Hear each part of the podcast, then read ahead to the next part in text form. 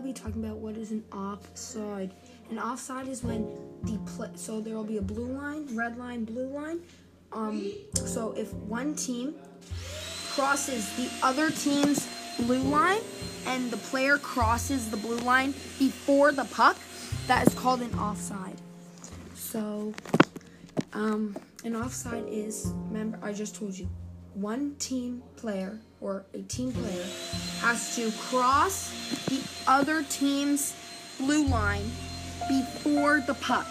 So, say it's Team Canada, Team USA, just random. I like to use those teams. So, Team Canada's player skating towards the Team USA's goalie. Um, and and uh, what happened is, and what happens is, um, the Canadian player's going, and he slips and he crosses the blue line before the puck.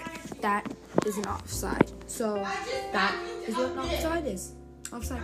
My next video will be what is a uh, how to get a goal or what is a goal. Sorry.